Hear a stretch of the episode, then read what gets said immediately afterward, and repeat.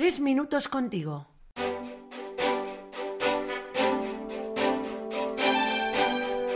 Muy buenas, soy Luis Seminarista y es una gran alegría compartir una vez más tres minutos contigo. Estos días vivimos la dedicación de un modo cotidiano en un tiempo ordinario que no llama la atención.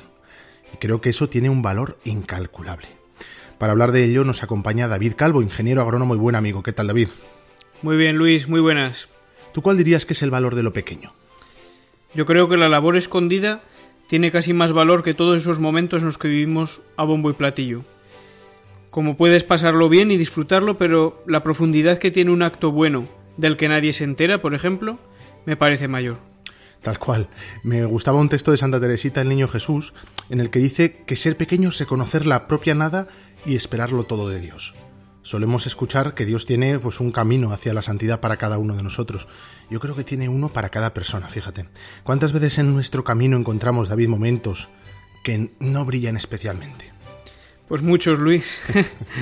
Eh, bueno, pues le he oído al Padre Espiritual, Juan Sebastián Teruel, que hemos de procurar ser luz en todo momento, y no tanto estar en el candelero. ¿Cómo crees que podemos apreciar ese valor de lo pequeño en medio de nuestro propio camino, camino como decías? Pues me parece una pregunta buenísima, pero claro, no siempre es fácil darse, darse cuenta, ¿no? Quizá una de las claves sea mantener despierta la infancia espiritual. A veces, conforme crecemos, maduramos, nos cuesta ver las cosas, como decía Santa Teresita, como niños asombrados. ¿Algún truco, David, se te ocurre? Pues mira, una cosa que a veces me ayuda es ser perseverante en mi relación con Dios. Si me propongo dedicar un tiempo fijo al día, pues siempre me va mejor que si hago mil cosas en él y al día siguiente no hago nada. Claro. Y me parece un muy buen comienzo ese plantearse, ¿verdad?, esa frecuencia. Es verdad que cuando empecé a hacerlo, yo sentí como que me decía Dios lo mismo que Rick en Casablanca. Luis, presiento que este es el comienzo de una hermosa amistad. Porque es verdad que al final los amigos nos tratamos en el día a día normalmente, sin grandes eventos. pues, pues eso es.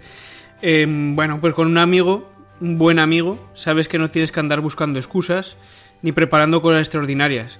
A veces, aquí en el seminario, tú lo sabes, incluso estamos en silencio y ya sabemos lo que el otro está pensando.